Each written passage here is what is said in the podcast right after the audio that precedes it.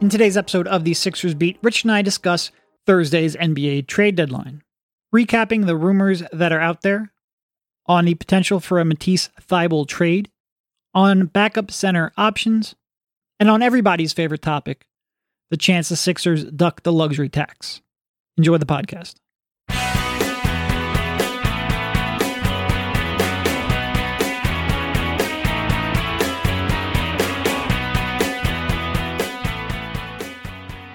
All right, welcome everybody. This is Derek Bodner, joined by a guy who has also read the Oxford Dictionary.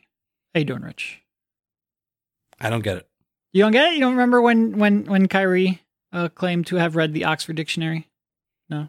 All right, that happened. I can't. It- I there's can't been keep so many different Kyrie, Kyrie stuff. Yeah, and it gets so dark, so I, I just can't. It does. He, he he's now threatening, or reportedly threatening. His camp is reportedly threatening to not play another game for a contending team if he is not traded. I've it's one of the wildest things I've ever seen. I did, Which I've definitely said that. at least like six different times about Kyrie Irving alone. I did keep up on that this week, and I would just like to say that I think the Coach of the Year award. I know some national people like Danny Leroux and other people have have mentioned Doc getting the Sixers through the uh, through the wilderness. I, I don't wanna give it care Jacque who. Vaughn. I think Jacque Vaughn's got to get it. I don't even care what the rest of the league's been doing. Jacque Vaughn, I don't know. Did they? I don't know if they won last night. They're eleven or ten games above five hundred right now. What? What Yeah. with all this Yeah. stuff? And they still have a guy quitting on the team in the middle of the season. It's just crazy. And Well, no, didn't you see his quote from like two weeks ago when he said that you know this year's been good because they don't have anyone with their foot out the door. They don't have anyone half bought in. I forget the exact quote, but he said something along that lines, taking a dig at James Harden, and then a week later he's sitting out the rest of the season because he didn't get the contract extension. It's dude, wild, I'm looking man. this up right now. They won last night. They beat Washington without Durant and Kyrie. Yeah, Washington, shame on you. Unbelievable. Jacque Vaughn, coach of the year. They should have like after that game was over, they should have had the trophy presentation on Brooklyn's floor for uh for Jacque Vaughn. It's crazy. it's completely amazing. I've never seen a team a player mid-season on a contender threaten to sit out the rest of the season because he didn't get the contract extension that he wants.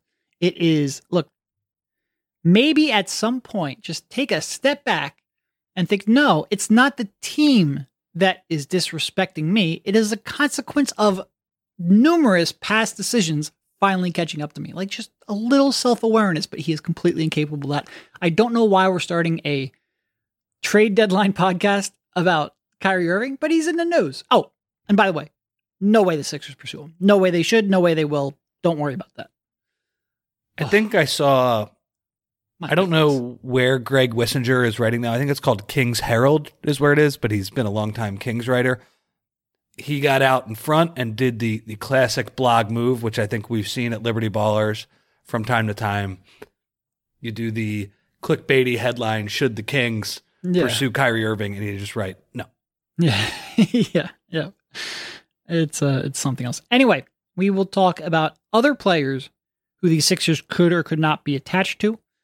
I guess where where in the world would you like to start this one off? Because I feel like there's a lot of different ways we could go. I guess real quick, the the rumors that have sort of and the reports that have sort of been out there. In terms of of target, there was Nerlens Noel was reported on by that was the Athletic.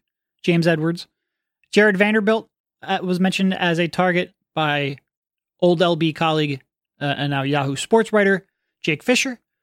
And then there has been a lot of rumors or a lot of reports about Matisse Thybulle.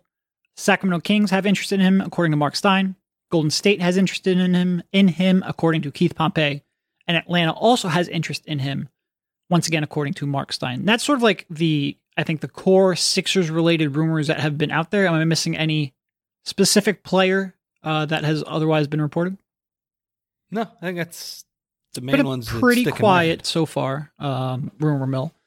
In terms of draft capital, the Sixers have a pretty good uh, second round pick coming in here from Charlotte. Unless things go completely batshit crazy, it's the best of Brooklyn, Charlotte, and Atlanta.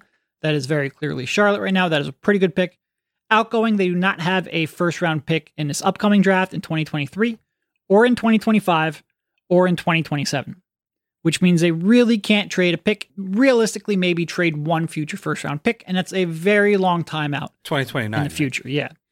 So there's not a lot to trade in that regard. That that second round pick is probably going to be doing a little bit of heavy lifting because if they really want to add any kind of draft capital that has any kind of actual value to a trade, the only one they could really do is that 2023 second round pick from Charlotte. Yeah, which will be in the low 30s, but Yeah. and it's a second round pick, so those those picks do have some value, but again, it's limited. And I, I guess that's my general point looking at the Sixers heading into this trade deadline. Is there interest in them bolstering the rotation? Yeah. Yeah, there definitely is. But I just keep coming back to do they have really anything that gets it done?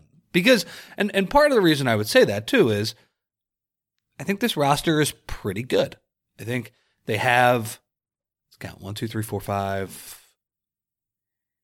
six, six seven. I'll throw Niang in there as well.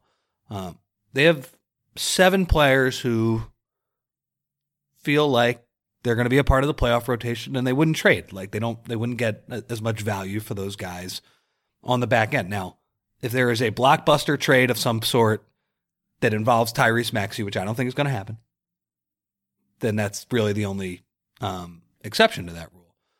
But once you get past that level of player, what- whatever that is, I, I, I don't really think the Sixers have a ton to make a big move outside of uh, Yep. outside of that, and that that means players, like just attractive younger players. They they don't have too many. I think the the name that is clearly the the logical one is Matisse Thybulle, who we'll talk about in a sec.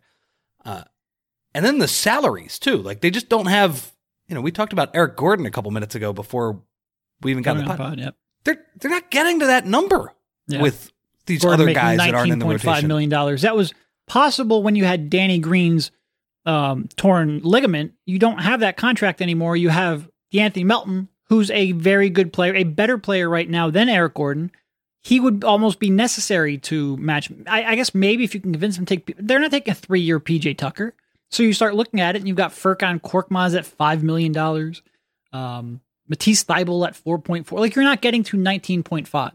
Is is I think your general point, or it'd be very tough, very tough. So so yeah, it seems like you were going to get a younger player or a cheaper player just because of the, the matching salary. Um, but then you also added the other part is that in terms of picks, they don't have a lot either. They have No. that that 2023 pick, and then after that, it's like Yeah. a wasteland. Then the other consideration here is the luxury tax. The Sixers right now about $1.2 million over the luxury tax. So they would need to shed a little bit of money to get under that. Part of the reason they would want to do that is revenue sharing. If you are below the luxury tax, you get a cut of the revenue sharing. Right now, there are projected to be, if the Sixers get under the, luxury tax, there would be $690 million in luxury tax penalties. The under the tax teams get half of that. So you're talking $345 million. Split that over 21 teams, that would be $16.4 million to each team under the luxury tax. So there's incentive for them to do that. And there's more incentive because if they do that, they can avoid the repeater tax next year. They're not going to hit the repeater tax this year. So the repeater tax is when you have paid the luxury tax in three of the previous four seasons, not including the season that you're currently in. So they've paid it the last two seasons. But if you look at it, in order to avoid eventually paying that repeater tax, they would have to avoid paying the luxury tax in two of the next three seasons to basically reset that clock. And this would be a prime opportunity for them to do that. Again, what does a repeater tax mean? There's basically a, a there's levels to luxury tax payments. The first level is when you're less than $5 million over the tax, you pay $1.50 for every dollar you spend. If you're a repeater tax, it's $2.50 for every dollar in salary you spend. And it keeps going up and up and up. Uh, the repeater tax is basically a dollar more. Um, so at the high end of that threshold, it's 375 per dollar that you spend. The repeater tax will be 475 per dollar that you spend. So you, it's just a more punitive luxury tax system. And if the Sixers want to avoid that, then this is a prime opportunity to do so. And the reason that they stand to make $18 million by getting under that tax. Yeah. Going from, you know, one or two million above it to just under it and then getting handed $16 million Yeah. Is that teams like the Golden State Warriors are deep into that repeater tax. And it's something, and look, you know, moving forward, there's a lot of uncertainty for the Sixers. I do know one thing. I do know Joel Embiid is going to make like 15 million more dollars per season next year. So I, I think I do know Tyrese Maxey is due for an extension soon at some point. So it's a consideration. I, I you know, I'm conflicted on this because we we were here through the selling picks era, and Yep. Josh Harris didn't like that. Um, and I, I guess I would agree with him a little bit in that they eventually just ran out of picks to, to use. That said, it, it did not feel great to see them just selling them for cash. Um, and I will give them credit that they are willing to spend for coaches, front office, Yeah, things sure. like that. And they've paid the luxury tax over the past couple of years. Doc and Um, Doc and, and Daryl are not cheap. Were they the right choices? Hmm, I don't know. I mean, we could But- talk about return on investment, but that's a that's an off season podcast probably. So it never feels good though when you are, I don't know, No, skirting the, the luxury Yeah. tax. Well, point. But- especially but it's- when you're a it's con- practical though. It's practical, but when, like when you're a contender, you know, and Daryl talks about if you have a five percent chance and you've got to go all in. Well, I don't really care about Josh Harris's sixteen million dollars. I don't care about whether or not he has enough to buy another yacht. I don't even know if he owns a yacht. I know he owns a helicopter because we see it every now and then in Camden. Yeah. Uh, the go. only thing I can say is if they duck the tax, then there better have legitimately not been a move that they sacrificed to do so, because otherwise that is pretty shitty. Um, we'll see, but that that that that is one consideration that exists. It's a consideration I think a lot of people are expecting them to pursue. It's one that, quite frankly, I kind of expect them to pursue, uh, even if I feel a little dirty about it. You do? Uh, Like I said, I don't give one shit about $16 million to Josh Harris. Not one shit. Not even a little bit. All, all I had to do was bring it up, and the, the yacht and the helicopter got brought up. uh, no, look, I, I agree. It's I don't know. It's a conflicting subject, and I, I would agree with you that like there better not be a move that they can make. They they are hard capped as well, so it's not like they can go. yeah, they're above it. like five and a half million under the hard cap right now. so you know they, they can't like take on a ton of money either. That's kind of another consideration. So being in in that middle level, and it's just like, look, we don't care it would, about it it. would be tough they- for them to they care about it. construct a trade though that would have them bringing back five and a half million dollars more in salary. Like they've got enough flexibility where almost any trade that would be available to them is they can do. It's true. Uh, but they clearly care about it, and uh, I don't know. I kind of understand it if if they're willing to pay moving forward because I, I don't think. Look, I, it'll it could affect their spending over the next couple years, right? And Yeah. Look, You know, billionaires got to eat this- too. Billionaires got to eat. You don't want Josh Harris on, going, man. you know, what happened to you? Longest view in the room. Well, um, look, You're I'm- making me defend Josh Harris now. But okay, whatever. But they, I think they are going to try and get under that. I agree. uh, I agree. that luxury tax. And the the obvious candidates to trade there are Furkan Korkmaz and Jaden Springer. Attach. I, I guess the other question is like, what, what's going to get it done though? Is that going to be cash considerations because they can they can pay people some money to to do that? Is it going to be a second round pick? Well, they don't have too many of those, Yeah. and I certainly wouldn't want them to trade the the freaking thirty third pick in the draft this year No, oh, to- no. to duck the so like, tax. if But they don't have picks anymore, man. So No, I, I know. You know, the PJ Um, Tucker, the tampering, and Danuel House. I mean, part of the problem here is they guaranteed uh, Jaden Springer's contract for next year. They picked up that option.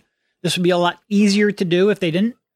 But what is the cap on what they can give outgoing money in a trade? I, I- should probably know. I'm pretty sure I saw this on Spotrac. I, I think they haven't spent any of it yet. It's six point four million dollars. Oh, okay, okay, yeah. Look, if they get to the point where no incoming trade, no trade has been available to them that would improve their playoff chances, and they want to give a team a couple million dollars to get rid of Jaden Springer, I'd rather do that than attach a pick to do so. Uh, I probably won't, you know, be too upset at that kind of a move to duck the tax. But yeah, I don't know. To- me, it's it's a lot about the opportunity and what you. It, it's more so whether or not they end up turning down opportunities to duck the tax than it would be, you know, jettisoning, you know, Springer or even Korkmaz at this point because Korkmaz, oh, Korkmaz has another year left. That's not the easiest contract in the world to move. No, No. they're it's just they're they're very hamstrung in a lot of ways, and and I say that while they have a pretty good roster. So like, Yeah. is it the worst situation in the world if they just relatively do nothing and they have to go to war in the playoffs with this roster? No, I actually think they're better equipped than they have been in past years. But in terms of making the fun, exciting trade at the trade deadline, which we all are chasing, everybody is waiting in the slop right now, trying to trying to find that trade. It's uh, it, it might be hard for them. So so let me let me ask you this: bigger need for them, wing defender, maybe bigger wing defender, yeah, yeah. or backup center. it's always wing defender on 29 out of 30 teams. It's probably wing defender. Every team in a league, every playoff team in a league is on the hunt for them. Could use another one. You can never be like, man, we have too many people who can play defense and shoot. That's not something a coach or a GM has ever said in the last 15 years. I might But- be pursuing a backup. This is the one team where you're like, I've been scarred too many times. Our backup center options range from either really bad in Trez to completely untrusted in Paul Reed. I and quite frankly, a backup center is just easier to acquire because there's not 29 teams and because there's not 16 playoff teams pursuing them. It's a little easier to get your hands on one. They don't make any money is- either. Yeah, than it is a, a a wing. So I think backup center might be more likely. Um, but it's tough for me to ever say that a three and D wing isn't a bigger need because I just think in the in today's NBA that's always the biggest need for almost every contender.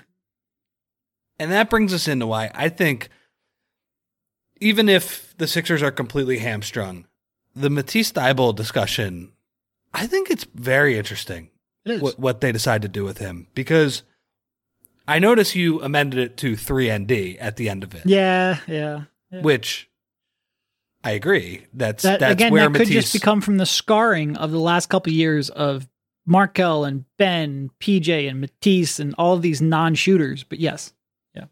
But the reason I said wing defender is because this team, for the most part, I think this team is set offensively. Like I, I'm I'm willing to go to war with this team in the playoffs, and I'll say, you know, m- maybe they don't win, but to me, there are the ingredients here to be a really good playoff offense. You have Harden and Embiid playing at a high level, and you just have a ton of shooting around them, a ton. Um, you know, it doesn't always feel like it when Tobias is passing up threes, but there is a lot of shit. They're like fourth or fifth in the NBA in three point percentage. They get them up at an above average rate, I believe. Still, it's it's like right around average. Joe. It's like Right around slightly above average. Yeah. Mhm. I'd always love to see that volume go up, but when you've got Joe and uh, his mid-range game, it's probably never going to be towards the top. I think Maxey being out of rhythm has kind of hurt them too. When he's when he's feeling it, he starts to turn into a little more of a gunner, and I mean that in a positive way. And he just he has not felt quite at that level. So that's why Matisse is interesting to me because to me their biggest issue is perimeter defense. Yep. And you And yet they have a guy- is there a better perimeter defender on the trade market than Matisse? I don't I don't know. Probably not. Right. you have a guy outside of your rotation. He is fundamentally, and now I'm not saying that's right or wrong because look, I know there are a bunch of people screaming the on-off numbers, all those things at, at me that that he needs to be playing more. They have a guy who they are not playing, who theoretically solves their biggest weakness, and it's just a fascinating situation to me. And look, the reason is very simple. The reason is that they do not trust him in a playoff setting. It's just it's completely obvious. Now, I guess the other reason is there is a little bit more depth this year. Now, people are screaming, PJ sucks right now. Okay, fine, whatever. But there, is more depth than they have had in past years. Last year, like they were starting Matisse in some of these games. Um, yeah. They have Stretcher Melton. Matisse. Yeah. Yeah. So what what do you do with this guy? I guess is my my ultimate point here. Yeah. It's a great question. I truthfully don't know the. an- I, I think it's pretty clear that Doc doesn't trust him in a playoff setting, at least not right now. And if Doc's not going to play him, then how much value is he going to add in? Like he he can't, he can't fix a Sixers defense from the bench. He just can't do it. But I do look at it and it's like outside of maybe like Caruso, if the Bulls blow shit up, like he might be the best perimeter defender on the market. Uh, you know, by a, a pretty long way too. Uh, so yeah, I, like you look at it from the reporting standpoint, Sacramento has interest in him. Atlanta has interest in him. Two teams desperate for perimeter defense. Well, Sixers aren't getting going to get an improvement in their perimeter defense from those two teams. So yeah, I don't, I don't know.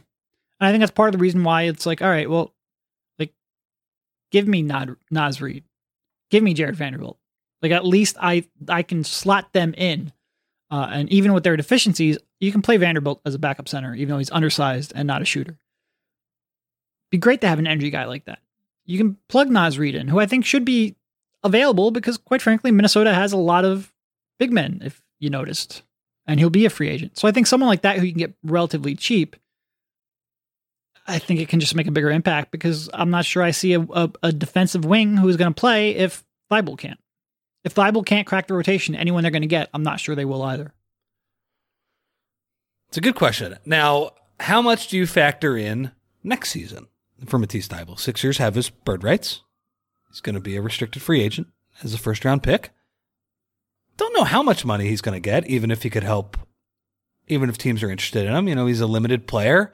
Yeah, I don't. We don't know how much he'll play in the playoffs. Like, I don't like what. What do you take? Take a ballpark. I'll give you like a five million dollar wiggle room. For, oh well, that, that's a pretty big wiggle room. Uh, six to eleven. Six to eleven. I would have. I would have said. I think six to eight, six to nine was my my original. Before you gave me extra wiggle room, that was where I was thinking. On a four year deal, you think? Yeah, somewhere in there. Somewhere. Maybe takes cheaper just to try to hit. Nah, nah. That sounds about right. Yeah. So it depends. Like, do you? I don't think you're talking. If if he got like 15 mil a year, I'd be pretty surprised. Does that hold value to you? I think it does to me because for, first off, he yeah. can play in a regular season rotation. Like I, I, I know he's frustrating and the bonehead fouls at the end of the game. And and I do think the the on off numbers are overstating his impact this year. I'm just going to say that pretty clearly. But even in terms of having someone who can slide into the rotation next year, who can be a kind of a mid tier salary that you can get the Eric Gordons of the world maybe in future seasons with uh, with Matisse. I don't know. Uh, but not specifically Eric Gordon because at that point he'll be 35, 36 years old. That's what I mean. You know, we can like retire a, that rumor at some point, right? Please. More playoff ready person. No, you said Derek, you said Derek's someone. Sick of Eric Gordon. You said someone like Eric Gordon. You, yeah, I, that's fair. That's fair. No, I, I, I don't disagree with you. I'm not like banging the drums to ship Matisse Thybulle out of town. You know, I do think if if the on-off numbers this year have shown something, it's that at least in the regular season you can have and look, nobody is defending Matisse Thybulle anymore on the perimeter than they were in previous years. In the regular season, at least, you can slot Matisse Thybulle in there and still have a functioning high-level offense. Mm-hmm. Which is why I'm a little surprised not playing a little more because, like, at some point, if he's not actually hurting you on offense, like maybe try to you know push that to its logical limit and see where that limit is you know if you don't get a good offer for him bring him back see if the playoffs are any different and see if that calculus changes now that Embiid and Harden and all of them have found their groove together maybe you can find a way to hide Matisse a little better i'm i'm fine with that i'm fine with that I uh, let's put it this way: if Matisse Thybulle ends up being the trade to get them to duck the tax, then I think you should oh. raise hell as fans. Oh, that's yeah, that would be ridiculous. No, that's not the. That has to be actually getting somebody you think can be a playoff performer. But it, it's just so fascinating to me that they have this guy who they don't trust at all in a playoff series. I think they're they don't trust him for a decent reason. They've they've seen it in past years. Like they've seen. Say what you want about Doc. I think he is completely scarred about that game six against Miami when he threw Matisse out there to start the second half, wanted some defense, and he had to pull him after like two or three possessions because it was a joke. They weren't guarding him at all. They couldn't score.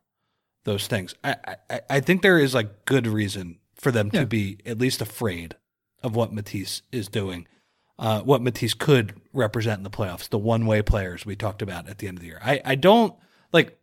Remember Daryl Morey at the end of the season was like, we got to get rid of the one way players. Like we got to. try and get away from that. It's just like I, I don't think having a decent regular season where you don't look like a different offensive player at all should change that thought no, process. I agree. I agree. That that that, concern, yeah, that concern is one hundred percent still there. Hundred percent. But I'm looking at it right now. Yeah, I mean, 117 offensive rating when he's in cleaning the glass. 75th percentile of of all lineups, I think that is. That's that's enough because his defense is really good. His defense is good in the the ways you would expect. They do foul a little bit more, but man, do they turn teams over? Do they force tougher shots? Teams just don't score as much on uh on him. It's just it's a fascinating thing to me because I for me I, I would it would have some value to to bring him back. You know what I'm hearing you say? What? Pair him with Nerlens. Let Oh, them no. just completely turn teams over, get out in the break, and dribble it off their foot. That's what I'm hearing. That would be like a we'd get back to early 2000s scoring Yeah. with that. That'd be like Yep. Pistons Pacers 03, 80 78. yeah, that would be that'd be fucking crazy. Get get Covington back too and Oh, we have re- we haven't even mentioned. Welcome back, Ja. Congratulations. Found his way back to the Sixers organization. If you missed the news, the the Bluecoats traded for him, traded for his rights. He's currently out of the lineup with I forget what the injury is, but he's been out since middle of December. Doesn't seem like he is anywhere close to playing again. And to be 100% clear, because it gets confused all the time, he is on a G League contract. He cannot play with the Sixers unless he signs an NBA contract. The Sixers, if they wanted to, could have signed him to an NBA contract before trading for him. It just means if he plays again in the G League, he'd be playing for the Bluecoats. That's it. That's it. That's it. But I would love it if they signed, uh, if they traded for Nerlens and we could have Ja versus Okafor or Ja versus Nerlens debates. Once again, I've missed that in my life. Well, Nerlens would be on the actual NBA team. So, yeah, it's just I don't know when when you have Thybulle, it's a guy. It, it just feels like a waste if you're not going to play him in in the postseason. It just feels like a waste to just have him chilling there. And I, I get that he could be somebody that you kind of reintegrate moving forward. Maybe when you you have to make some tougher roster decisions, and he could be somebody you could move in a trade at some point. But uh, I don't know. It feels like a little bit of a waste to me because I, frankly, even though the on-off numbers have gotten better this year, he has not changed as a player to me at all. No. like I think this is who he is. He's going to be this guy who can. Uh, I think the Zach Lowe term, he could fuck shit up. You know, he's he's that type of player where he'll just cause havoc on defense, and he's really good at it. And sometimes he'll commit some fouls, but you know, do they trust him as as somebody who can play in the playoffs? And I, I don't know. That's that's why it's fascinating, like the decision to hold on to him or not. Because you know, I will say, even even the people who are super skeptical of him, which I think I probably lean more towards than the uh, than the people who want him to play more. I, I think all of us can admit he is the best pick, player, whatever that they have available to trade. So Yeah. it, it's logical why he comes up. No, look. If you can trade Matisse Thybulle, if you have, if if Doc has basically said, I'm not saying Doc has said this, but if Doc has told in this hypothetical, if Doc has told Daryl Morey, I don't trust him in the playoffs, I don't want him on the court, and you can trade him for somebody that Doc will put on the court, I think you have to strongly consider it, assuming that I should be careful how I phrase that. Somebody Doc will put on the court. Just because Doc will put him on the court doesn't necessarily mean that he will help. But if you can find someone who Doc will put on the court and you believe will help you in those minutes, then I think you've got to consider it. Because, like you said, he can't help you from the bench. And as much as you listening to this, you're hearing this and you're saying, well, then Doc has to fucking play him. Well, that's not reality. Like, Doc sets the rotations. I can sit here and scream about it. You can scream about it. It's not going to change it if he's not going to play him, then he's not going to help you in the playoffs. And I do think the Sixers have enough championship equity. I'm not sure exactly what that means. Is that 5%? Is that 10%? I'm not sure. But I think they have to consider it because if Doc is just, like you said, scarred from a couple years ago or from last year and even two years ago, I think they've got to consider everything. Um, but I am skeptical whether or not they can get somebody better than him in a trade. Yeah, and and look, you know, even to play devil's advocate with what I just said, even to have him as insurance. Let's say PJ turns into that guy last, ne- this year. Let's say PJ stinks it up, but you do need some level of defense. Having Matisse chilling there and just having somebody who you can say, all right, we're going to give you five minutes and we're going to see how it goes. Yeah. Th- There probably is some value in that. Yeah, no, You, I'm, uh, I think I'm right in the middle. I think it, I, um, um, um, um, think there's value in keeping him around, but also I understand why his name is the one popping up in trade rumors. And Yeah. the devil really comes down to the details on what they get offered and where Doc stands on his his willingness to play uh, Matisse. It's one where I kind of see all sides of it, honestly, because again, I, I do think this is a better team. It's part of the reason he doesn't play is that it's a better team than it Right, was because they have. Melton. Yeah, because they have Tucker, who I know a lot of people think stinks, but it it is funny that PJ is the guy that they trust. They are continuing to play PJ because they believe that the playoffs are going to give them a payoff. Where Matisse, it's the opposite. They just don't really buy that. Uh, let me let me ask you about backup center. You mentioned Naz Reid. I would rather have more of a rim protector, if possible, than Naz Reid. I think he's a good player. Sure. I mean, I think I'm mostly going on who I think can actually be acquired. Yeah. Uh, I think he is, like I said, because they have Gobert and Towns, because he will be an un- unrestricted free agent because he's cheap, and also because he's a capable backup center. I think that's sort of where my mind goes. But yeah, if you're telling me get me a rim protector, I don't, I don't disagree with that. just because I'm so worried about the backup unit's defense. Like the, I think part of the reason Paul Reed, who has turned into a question mark this year, unfortunately, the the reason B-ball Paul worked in the playoffs last year is that he could cover up for the kitchen sink lineup Yep. defensive deficiencies because the kitchen sink lineup has Maxey and Harden on the court. So I think you would tend to get a little more uh, defensive there. But like, look, Naz Reid with Harden could let Naz Reid could let Harden play legitimately five out basketball, which would be pretty interesting, right? Yeah. Like that that would be a chance. So if if I had to bet, I think the backup center is the likeliest move that they make. I, I if I had to pick, I think it'll be luxury tax and backup center would be the two things. All right. And so Matisse stays. I guess we'll we'll throw that out. We'll, four names we'll mention here. Naz Reid talked about. Jarred Vanderbilt briefly mentioned. I think Mason Plumlee could be on the move from Charlotte. Oh, I can't watch that. Uh, Kelly Olynyk and Nerlens Noel. I extended that to five. Do you think any of those have a possibility, and what would your preference be? Oh yeah, I think a lot of them have a possibility. I to me, I think it's been expressed to me that when you're talking about Olynyk and Vanderbilt, th- there definitely is some interest from the Sixers standpoint there. Utah is going to be asking for a high price. Yes, and that is something guys. I have heard not from the Sixers, from other teams. That Utah's asking price right now is very high for you know relatively high for for all of them, but we've still got you know four days here uh, for that to come down, and that usually doesn't come down there until the final twenty four hours.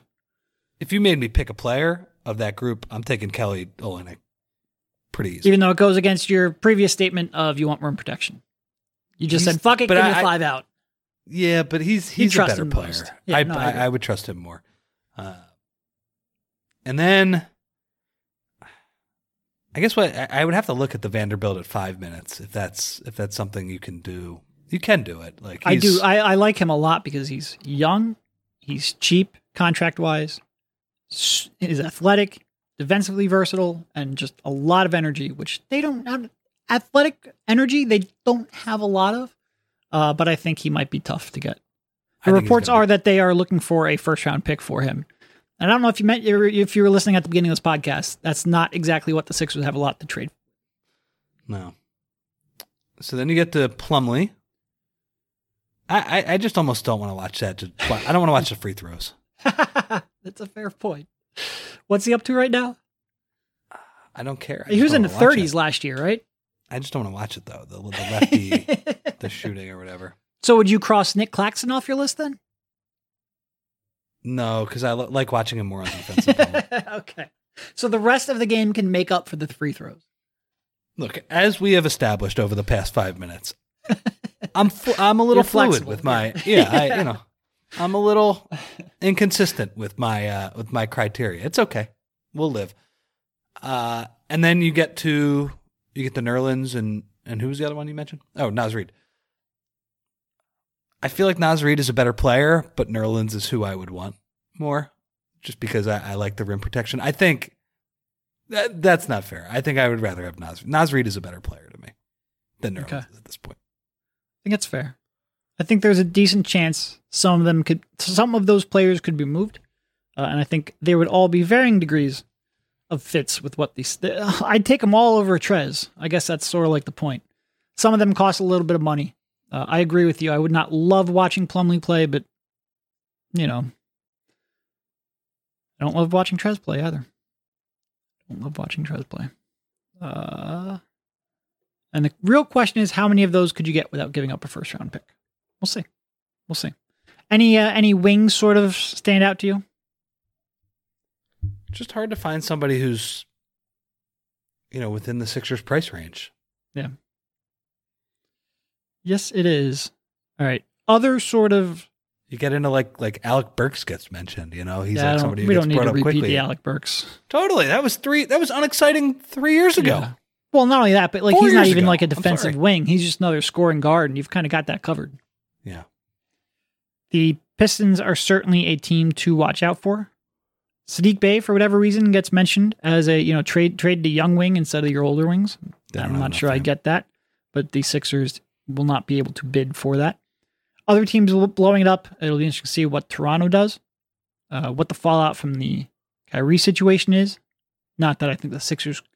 Here's what I'll say: If the Nets weren't willing to cave in to uh, KD's demands in the summer, if he makes a similar demand now, I don't know why they would cave in now. And he hasn't made a demand. He hasn't, uh, to my knowledge, even really commented on the Kyrie situation. But I don't think there's anything that would happen there with the Nets, which would really impact the Sixers at this year's trade deadline. We'll see. I, Uh, look, I- Also, the Bulls.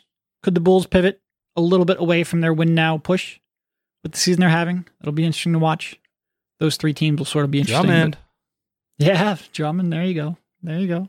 I would I would take Drum over Trez in five seconds. Uh, sure. No, for sure. I agree with that. I agree with that. I don't trust him in playoffs either, but I trust him more than I trust Trez. Yeah, maybe I'm just looking back at the uh, the fond moments of He's at- January 2022 when when the Sixers were rolling You're Joel was scoring a billion points. six rows in the stands. and and Trez or uh, and Drum was rebounding everything and killing people in the eighth row with his passes. yeah. I miss that guy. Um, I think I think you're probably in terms of, of probability. I think you're probably right. Most likely, not something a lot of people want to hear, myself included. Most likely, ducking tax. Second most likely being a backup center, in part just because they are easier. You know, if you're a three and D wing who can walk and chew gum, like you, there's going to be a lot of teams bidding for you, and the Sixers don't have a lot of uh, lot to offer. So I think backup center could be the more likely target. I uh re- real quick before we go, just because this uh this certainly piqued my interest. I was listening to to Dunked On, good show that all, they mention us a lot. They do like a mock trade deadline every year where they each kind of I think they have Kevin Pelton on and they they each kind of take the role of GMs of teams. It's it's a very nerdy but fun exercise that I, I enjoy. They came up with the Sixers in the blockbuster trade where they traded, I believe this was straight up, Tobias Harris and Tyrese Maxey for OG Anunoby and Okay. Gary Trent. Okay. I mean, look, that's not a crazy trade. I don't think that's too crazy. I don't I think, the Sixers would do it, but I think if you are talking about Yeah. strictly what raises our championship probability this year and maybe next year, you can make a pretty strong case for that. yep. My question is would that core, would that, you know, Embiid, Harden, OG core have enough championship equity to give up that length of Tyrese Maxey's career? And that Yeah. would be my big question. Besides, uh, you know, any of the emotional attachment that fans have, and I, I get that 100%. My question would be: Is there enough championship equity in that that core to justify giving up all those years of Tyrese? If Huh. I had to bet, I think, yeah, I think if you basically slide OG in, although it is tough, I, like losing Tobias to me is not nothing. Although getting getting Trent back is kind of a bench shooter, you know, 60%, 70% of Tyrese at his best kind of guy. Is that that's helpful too. Um I I tend to think OG having somebody to stick on the Tatums, on the Durant. It would be very beneficial. Yeah. It would be nice. Uh, I, I probably would. I Who think can that also team shoot probably mid has a, to upper 30s from three. yeah. I think that team probably has a better chance to win this season, just because I am a believer in Embiid and Harden Mhm. really doing pretty much everything for you offensively, as long as the other guys can make threes. Uh, so yeah, but it's like you said, is that shift enough to give up Tyrese Maxey's career? And I think for me, the answer to that is no. But it, it certainly was a, a good little thought Yeah, exercise that I I, was would- going over. I would lean no too, but I do think it would increase the odds this year. I Mm-hmm. like that that team. You look at that Harden, Melton, OG. Who's your starting four? Uh, Is it still PJ PJ, but you could play. Yeah, I guess it would be PJ.